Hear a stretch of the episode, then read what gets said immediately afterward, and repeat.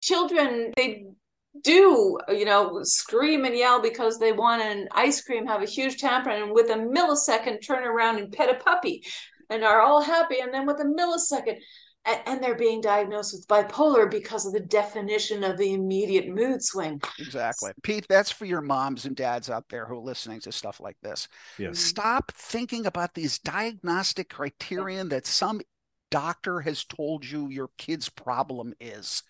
They're kids. And you take that all the way up to adulthood.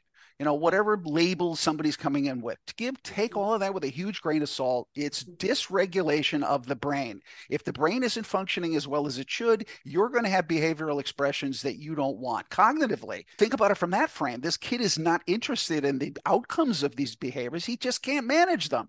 So Yeah. let's give him some brain training and so he can figure out how to manage them. They're still going to happen.